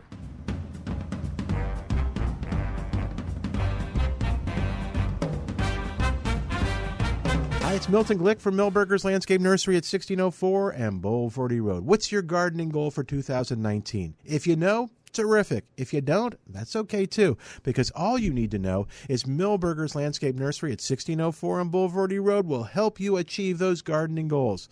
Because they have the three P's the plants, products, and professional advice you need to have a great gardening experience. The plants. Milberger's carries plants that are specifically time tested in this area. Plants the experts have given their thumbs up to. Plants they know you'll have the best chance of doing well with. So when you get your plant at Milberger's, you have peace of mind knowing you've made a good choice.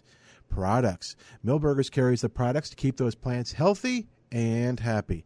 And the professional advice. Sometimes all you need is just a little advice. Milberger's professionals are trained to give you the best advice for this area.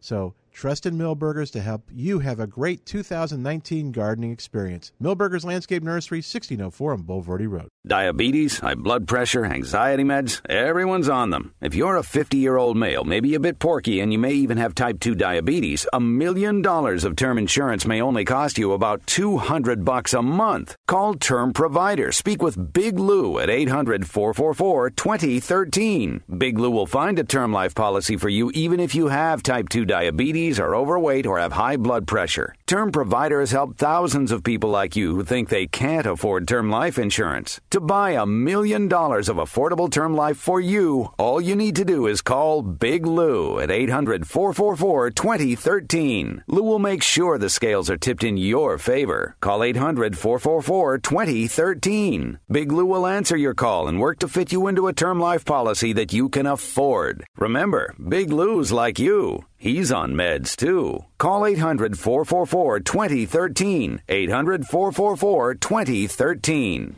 The Cal Thomas Commentary is brought to you by Values Through Media.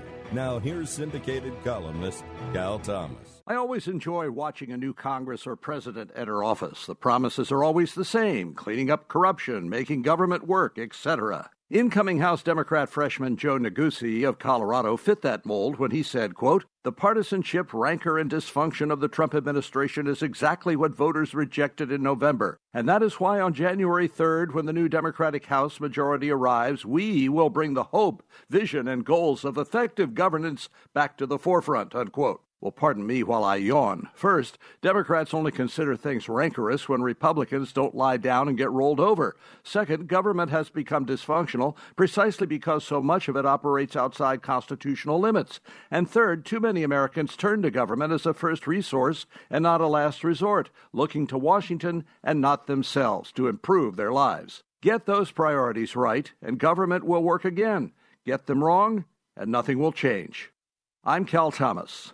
For a free copy of today's commentary, visit calthomas.com or write us at Values Through Media, P.O. Box 373340, Key Largo, Florida 33037. That's P.O. Box 373340, Key Largo, Florida 33037. Please specify the date and subject. Your tax deductible gifts to Values Through Media help support us. Listen again next time for the Cal Thomas Commentary. Take 930 AM The Answer with you everywhere you go with the 930 AM The Answer app. Simply go to the App Store on your mobile device, type in 930 AM The Answer, download the app, and you'll always be in touch. Breaking news, stimulating talk, 930 AM The Answer. Weekdays on 9:30 a.m. The Answer are all about what's going on in the world, but the weekends are all about you. From expert advice to lifting up God, family, and country, weekends are for you on 9:30 a.m. The Answer. Welcome back to Milberger's Gardening, South Texas on 9:30 a.m. The Answer, and we're going to go right back to the phone lines where Marcus is on the line with a blueberry question. Hi, Marcus. Welcome to the show. How you doing today? All right, how are you guys doing today? Good. Hey, Marcus, I'm just going to remind folks as they're listening, too, we're going to give you lots of good advice, but David will probably be covering uh, blueberries, too, next Saturday uh, here at Milberger's with his uh, presentation from 10.30 to noon on growing fruits uh, and stuff. Okay, sorry, Marcus, go ahead. Okay, that's okay. Yeah, I, I want the doc's opinion on uh, on blueberries, uh, which in their uh, take are the top two better tasting blueberries and and as far as production, which are the top two as far as production uh, goes? Blueberry. Well, you, um, are, are you talking about the high bush blueberries that we can grow here? Yes. Yeah. Well, I, I- it may not be a matter of. Uh, I mean, you got to. There's a uh, at least a variety that does best because it's not not this is not the best place to grow them because of our alkaline soil and our hot weather. But uh, Jerry, what is it? Tifblue. Tifblue. Tiff blue. Uh, we I'm looking at my new catalog. Oh, to see what. And yeah. uh, they've got uh, Tiff Blue and uh, uh, Climax Cinemax. They, they they did a staple through through through the name. Ah. And then they've got one called Pink Lemonade. A blueberry and, and Pre- Premier. Oh, okay. Blueberry. Huh? Some of those I don't don't even recognize. Okay. Yeah. Good. The Thank one, the I one, the one we originally started with, and got the blueberry deal going, was uh, Tifblue, which is Right. uh, is the only one that we know of that is uh, self fruitful. Yeah, and of course you. The way we recommend you grow it is in a s- container, and it's Okay. uh, half half uh, sphagnum Sphagnum peat. peat moss and half sand, even or half potting soil. Okay. And it's uh, it's a constant issue to keep it acidic. Okay. They're, because they're they really like acidic. Uh, when I had my peach orchard in East Texas, I grew uh, blueberries, and even there, with that acidic soil, you were you were uh, Add nest, yeah, add uh, chelated iron and yeah. all kinds of stuff. Yeah. I So heard, that, I heard, that, I heard you guys say that they like rainwater too. yeah, rainwater works good. Yeah. Okay. Uh, and mirror acid. Yeah, it doesn't take. Yeah, just a drop or two. Of, or it doesn't take a lot of wa- water. Um, Now they they'll produce. My issue is always the the birds. Yeah. Right. Because about the time you know you you kind of scope them out and they're looking good and uh, you estimate well I got two weeks more before they get ripe and then the next time you look at them the birds have already hit them. Right. Right. So, so you said that that Cinem- Cinemac is that the one you mentioned and Tiff Blue? Yeah, Tifblue is is definitely one you want to have. Okay, and that's self self pollinating. Tifblue is yes. Okay. Now, do, Go ahead. Well, just you can experiment with the others too, because uh, Yeah, this Premier uh, says you, you pollinate with uh, Cinemax. Cinemax. So you have to Oh, have oh. two. Climax. Oh, you have to have no, it's Climax. Climax. C L I M A X. Oh, climax. But you have to have two, right? Okay. Right, right. Okay. Well, and they're pretty. They're for- pretty plants too. They're attractive Okay. plants. uh. Okay. So I'm, I'm gonna I'm gonna try them out uh, this time around. See see what happens. And I, I do No. appreciate your professional help. Thank be, you. Be sure to grow them in containers. Okay, I'll I'll do that. And thanks for your help. I appreciate it. Okay, well, let, let us know how you do. Keep us informed, Th- and especially if you figure out a way to to uh, get a share from the birds. Let me know. Okay. okay, I'll do that. Thanks for your opinion. Thank you, Marcus. You take Bye- care. bye, Marcus. And again, we'll remind you, David Rodriguez will be here, and, and that would be a great question for him on uh, varieties and how to grow them and ideas uh, as he talks about growing uh, fruits. And uh, there's a seminar here next uh, Saturday from 10:30 to noon. Absolutely free. Go to milbergernursery.com. It's rain or shine. Ma Holly is on the line at 210-308-8867. 210-308-8867. Hi, Holly. Welcome to the show. How you Happy New doing? Year. Hope the year's good for y'all. Thanks. You too. Uh, for the first time, I after listening to y'all bragging on porter weed, I went out and bought several one gallon plants, and I'd like to know what to expect from them, and do they freeze, and how much water, and anything Wow, you where can did tell me. where did don't you know get where'd anything you get about them? Uh, what? One gallon plants. Where'd you get them? We had them too. We had them. Yeah. Now, did they did they uh, were they out in the freeze? Uh, no, I bought them after that. Oh, good, good. Because Why I did don't- they yeah, die I, the I wouldn't be ground or too I wouldn't be too optimistic that they would make it through the freeze. I was trying to. Oh, I, I some of mine did. Yeah, the dwarf had a few of the dwarf red. No, that was the regular size blue that made it through. Yeah. So You said, you said the dwarf didn't make it. no, the dwarf red didn't make it. They're and then they're very. That was a pretty one. Yeah, very nice. Uh, but uh, they'll, if they're in well drained containers, uh, be be, gen- be generous with the water with them. They, they're not a drought tolerant plant, uh, and they'll So once they're planted, you have to water them frequently, or what? uh, well once a week. Ah, Not that you know, not Are if it's- yours, yours in containers? um, I'm planting them in the ground. They're in containers now. Haven't Okay. planted them.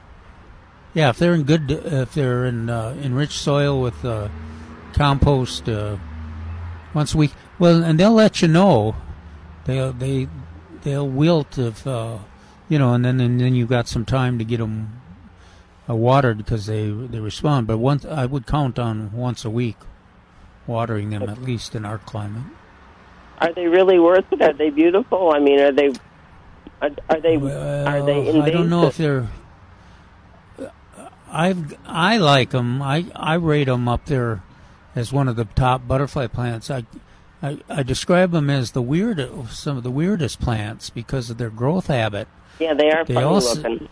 Yeah, and Jerry brought the point uh, to to our attention that uh, the, there's a claim that their uh, uh, nectar is the richest around, and and that's why you. It looks like there's tiny little flowers, but the uh, monarchs and the hummingbirds and swallowtails, all of them compete for that for access and a position on those uh, plants. And some of them are are really attractive. That dwarf red and the uh, common blue, they're a nice weeping plant, and they've got the that bright red blooms on those weeping stems. So they're very interesting and almost to the point of weird in their growth habit. But they don't have big flowers. Yeah, yeah. They they're not they're not uh, moy grande right, hibiscus or anything. Are they Are they invasive? invasive? Is that what you're asking? Yeah, I'm curious about that. I buy too No, many no, invasive plants. not not not at all. They'll grow big, but they yeah they don't cross borders and take over your raised bed garden or anything.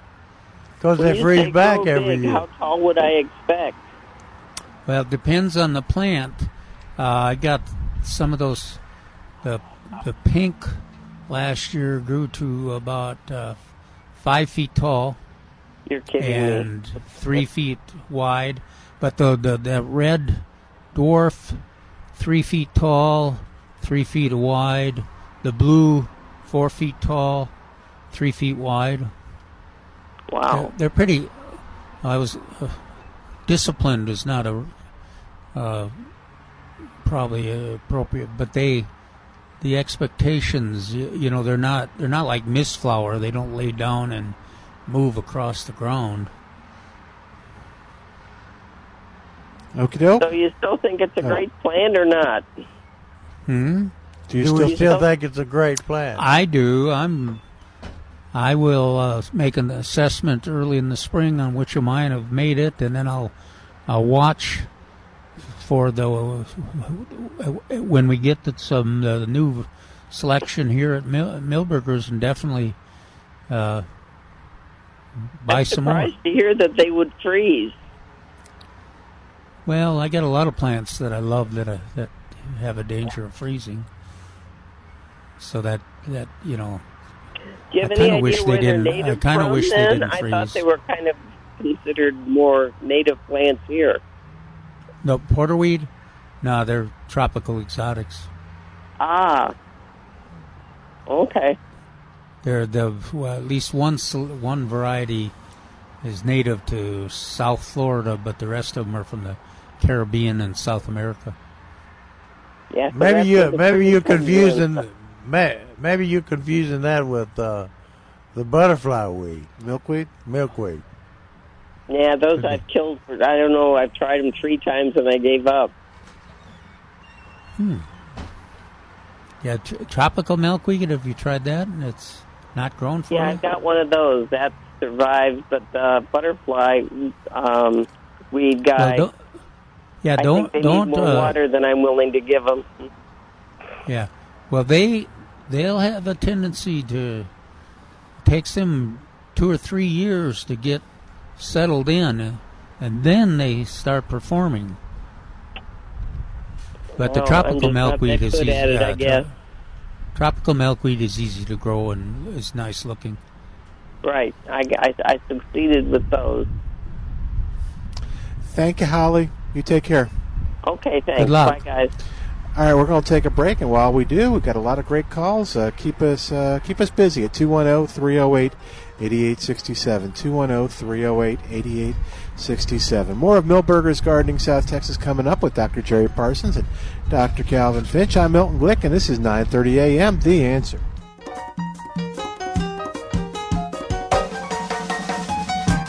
Milton Glick from Milberger's Landscape Nursery at 1604 and Bulverde Road. What's your gardening goal for 2019? If you know, terrific. If you don't, that's okay too, because all you need to know is Milberger's Landscape Nursery at 1604 on Bulverde Road will help you achieve those gardening goals. Because they have the three P's the plants, products, and professional advice you need to have a great gardening experience. The plants. Milberger's carries plants that are specifically time tested in this area. Plants the experts have given their thumbs up to. Plants they know you'll have the best chance of doing well with. So when you get your plant at Milberger's, you have peace of mind knowing you've made a good choice. Products. Milberger's carries the products to keep those plants healthy and happy, and the professional advice. Sometimes all you need is just a little advice. Milberger's professionals are trained to give you the best advice for this area. So trust in Milberger's to help you have a great 2019 gardening experience. Milberger's Landscape Nursery, 1604 on Bulverde Road. This is Mark Sadowski for Mark Sadowski Jewelers. Is your jewelry in good repair? Do you have rings that are out of shape or with stones that are loose or missing prongs? Do you have chains or bracelets that need attention or stones that need replacing? Mark Sadowski Jewelers wants to help. Bring your jewelry to us and we'll save you 20% on the cost of the repair. We'll even give you 20% discount on diamonds up to 20 points that need to be replaced. Don't risk losing a stone or even worse, a bracelet or a neck chain. At Mark Sadowski Jewelers, we believe in preventing loss. Another common problem is our rings tend to shrink. I think it has something to do with being too close to Mexican food. We can resize your rings so they fit properly and comfortably. We do our work in house. Your jewelry never leaves our control. Come in now and save 20% on your repair. Mark Sadowski Jewelers, a family tradition in San Antonio for 85 years on Northwest Military Highway. Call us at 210 377 1818. That's 210 377 1818. Dear John, I was hoping it wouldn't come to this, but you've left me no choice. I'm leaving. Uncontrolled high blood pressure is really serious, and lately you seem to really not care. I've been there for you since day one, and I know you think I'm gonna keep ticking, but no, my friend, I can quit whenever I want. Why can't we get back to the good times? When we were more active and ate more healthy foods, and you checked on me every once in a while. Is that too much to ask? I don't want to leave, but unless you stop ignoring me, what else am I supposed to do? Remember, when I quit, you quit. Sincerely, your heart. Listen to your heart and don't let it quit on you. Doing the minimum to control your high blood pressure isn't doing enough. High blood pressure can lead to a stroke, heart attack, or death. Get your blood pressure to a healthy range before it's too late. For help keeping yours at a healthy range, text pressure to 97779. A message from the American Heart Association, the American Stroke Association, and the Ad Council. When heading south on 37, you'll cross Hot Wells Boulevard, a destination for the rich and famous 100 years ago. Another San Antonio story after this. Hello, I'm David Meisner, co owner of Countywide Service Company. Is the summer heat getting you down? For a limited time, Countywide Service is offering free comfort evaluation. We've partnered with Day and Night to provide the most reliable AC and heating service with constant comfort in Bexar County. Countywide Service with Day and Night are ready to help you make high electric bills a thing of the past. Receive a 20% discount with any option we recommend. Call Countywide Service at 210 732 9772. License TACLA 280660. The ruins still remain of the famous Hot Wells Resort and Bathhouse along the San Antonio River. Hot Wells saw glorious days of ostrich races, visitors like silent film stars Rudolph Valentino and Douglas Fairbanks Sr. But Prohibition, the Great Depression, and several fires led to the Hot Wells being tapped. Rumor has it, it may spring back. I'm Sonny Melendrez.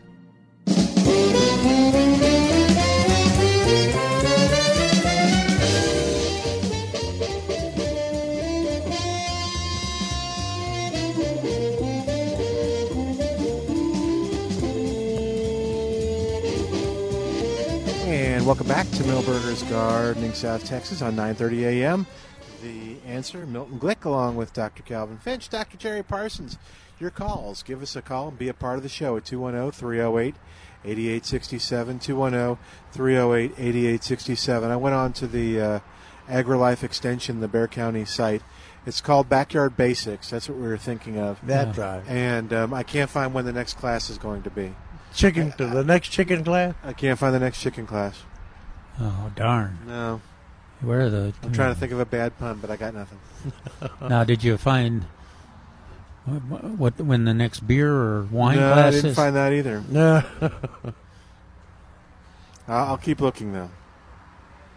But Look- anyway, Look under foul information. I'm, I'll Google that. he'll get. He'll end up on some pornography site. Yeah. Yeah, it's true. All right, oh, 210 308 8867. 210 308 8867.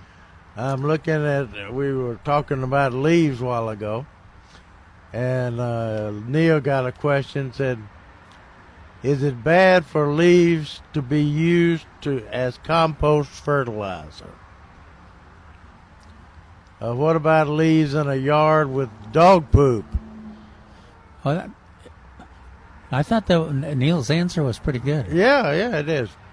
Said leaves are one of the compo- uh, components of uh, good compost. I do not consider compost to be fertilizer. A lot of people do. I, I put that, a lot of people mean- do. in Yeah, there. it's, Uh, it's would say that. beneficial, but that but it's not a not a lot of nu- nutrients. Right. But instead, uh, Now that dog poop might be I have more nutrients in it than the. we've we've discussed that dog poop on here before. Have we?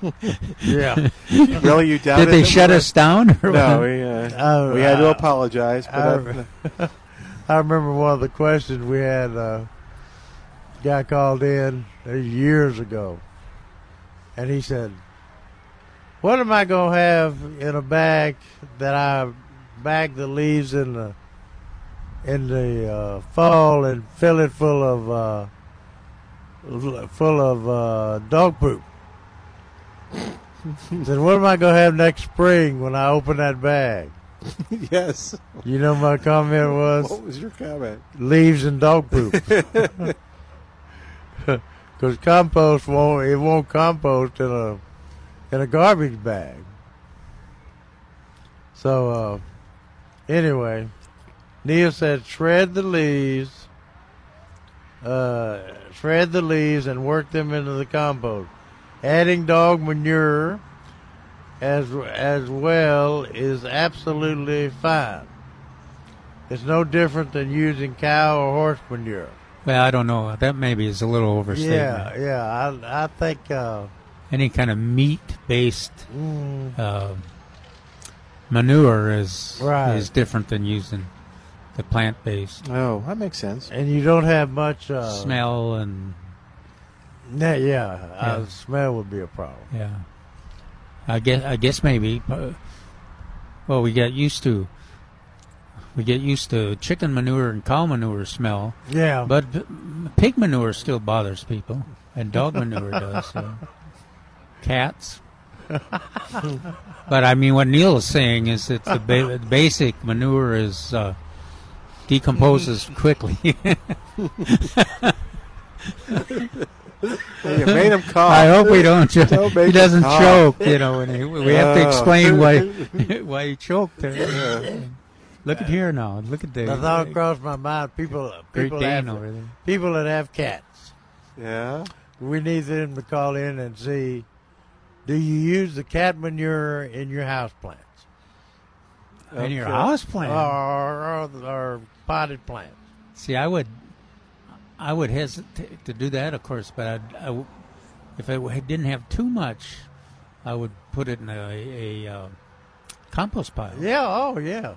I just I just like the line. I don't think we've ever said it before on the show. Pig manure bothers some people. No. I, just, I just like that line.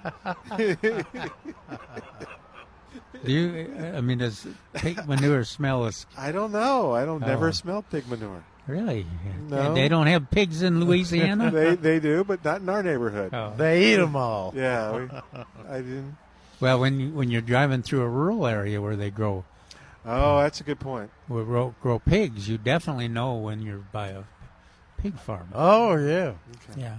Whereas, uh, I guess there's a general fragrance from cow manure all through, but uh, pigs are And pretty of course, distinctive. uh, uh, the chickens we were talking about. yeah. earlier. chickens can be strong. especially especially from when you're up around East Texas where they grow 'em In the, by the thousands. Yeah, I know. Yeah, yeah, you're right. Chickens can be pretty. They have a nauseous. have a kind of foul taste. Yeah. But they of a foul smell. when they're Actually, we're going to get you that those two little buttons, and you make the decision. when they're when they're uh, raised like we're talking about with the moving pen. or the Yeah. then there there's not much smell at all. No, there we go. Let's. Uh, you were you were going somewhere with this. Uh, I forget. Were you talking about Neil? I'm going to focus this on get off manure talk. Well, he's This uh, other guy wrote it. Uh, another person wrote it and said, "I have termites in my vegetable garden soil." It said uh, they are destroying the roots of my vegetables. Remember, we had a, a, a caller that made a determine. Oh, they what did he determine that the he saw some grubs and he automatically Yeah, said yeah. that they, they were wiping out his whole garden, and we we were hard pressed to agree with that. Because Yeah, we they- told him that there's there's Oh, they were grubs that don't eat. Yeah, they were rhinoceros. Yeah, they're rhinoceros breed. and they they definitely are not much interested beneficial. in roots. Yeah. But Neil says on the on the termites, uh, termites generally feed, feed on cellulose in wood, such as uh, tree roots and trunks. Not so much in veg- uh, on vegetable roots and stems. Now we have, uh, let's see, terrestrial termites here.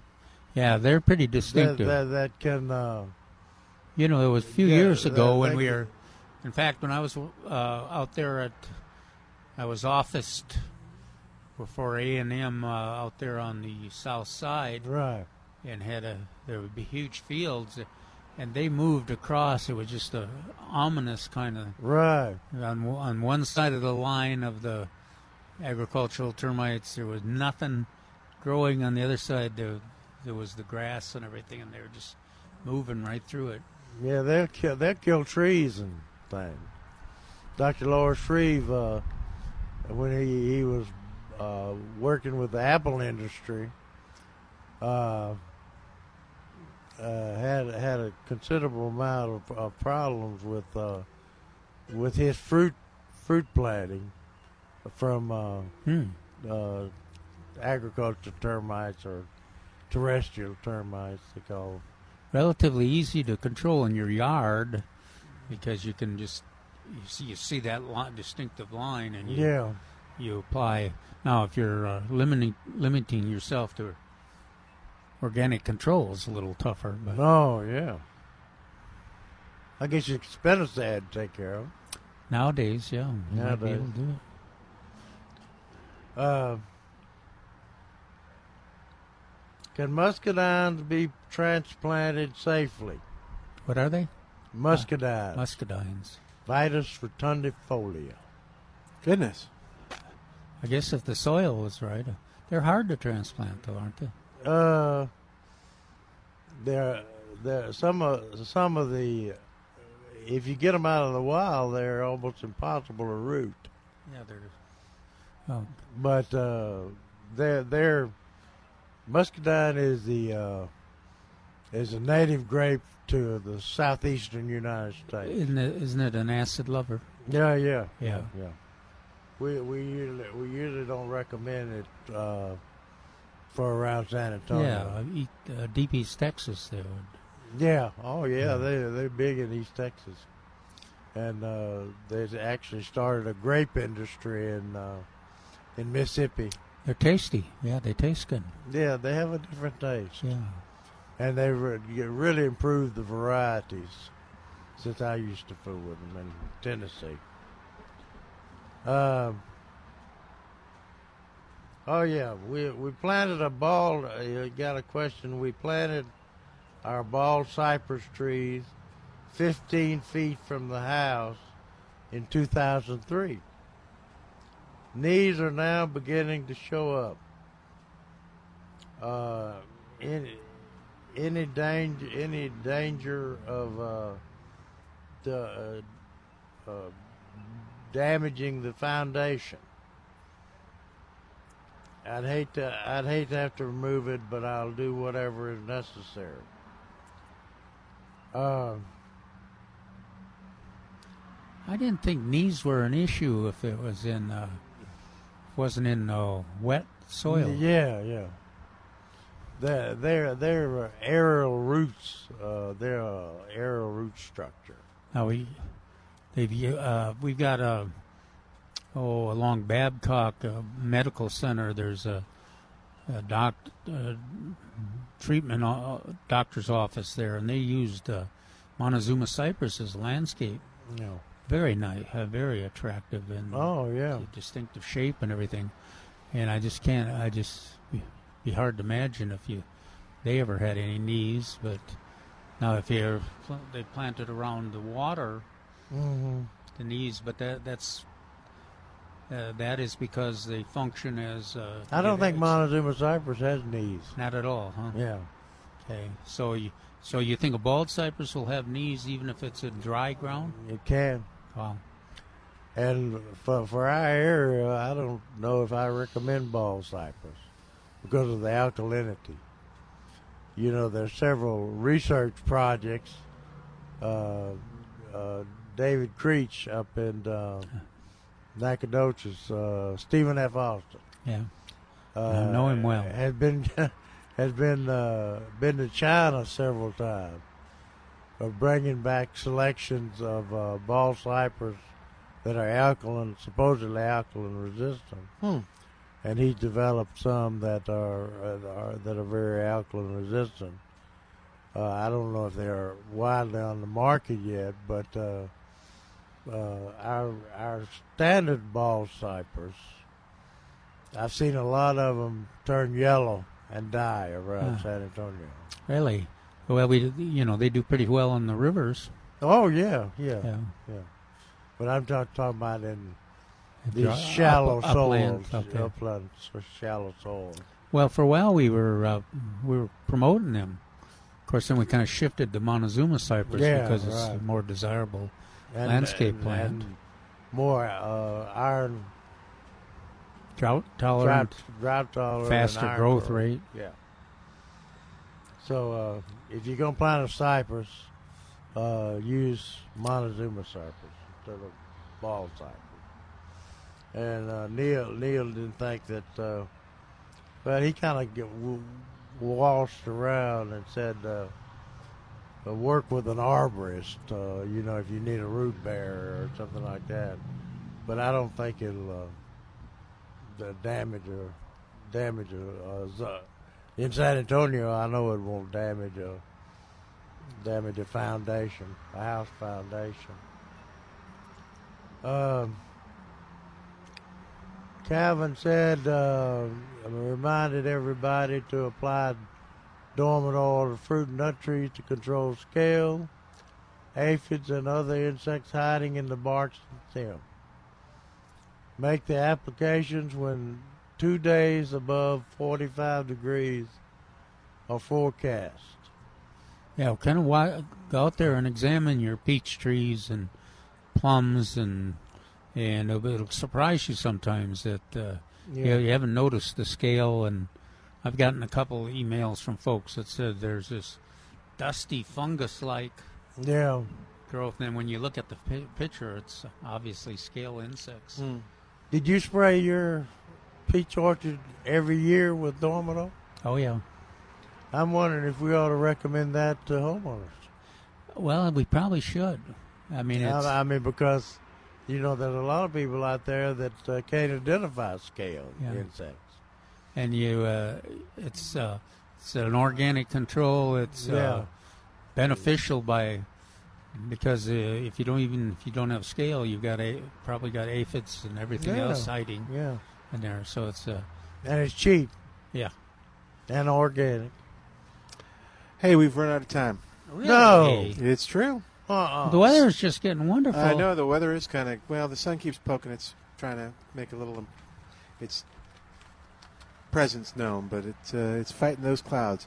All right, we're going to say goodbye for today. I want to remind you, David Rodriguez is going to be here next Saturday, 10:30 to noon, doing a presentation on growing fruit trees in your yard. That's that could be uh, pecans or blueberries, blackberries. It could be figs, it could- peaches, Yep. plums, uh, apples, and pears. I So- bet he'll take chicken questions. He probably will take plenty of chicken questions. Or So- beer and wine questions. Exactly. He's So very good at that. Be here next Saturday. I'm Milton Glick. This is the answer. Three star general Michael J. Flynn, head of the Pentagon Intelligence Agency, knew all the government's dirty secrets. He was one of the most respected generals in the military. Flynn knew what the intel world had been up to. He understood its funding. He ordered the first audit of the use of contractors. This set off alarm bells. The explosive new documentary, Flynn, Deliver the Truth, Whatever the Cost, uncovers the facts behind this scandal. Flynn told the truth. He was the most dangerous person for Donald Trump to hire. I find out the worst enemy that I'm going to face in my life is right here in America. They took my assessment and they wanted me to change it. And I was like, I'm not changing it. They had to get rid of Flynn. With in depth interviews, archival footage, and never before seen personal records of the man behind the headlines. I just felt like I was drowning. Flynn, Deliver the Truth, Whatever the Cost. Available now. Watch it today. Go to salemnow.com. Salemnow.com.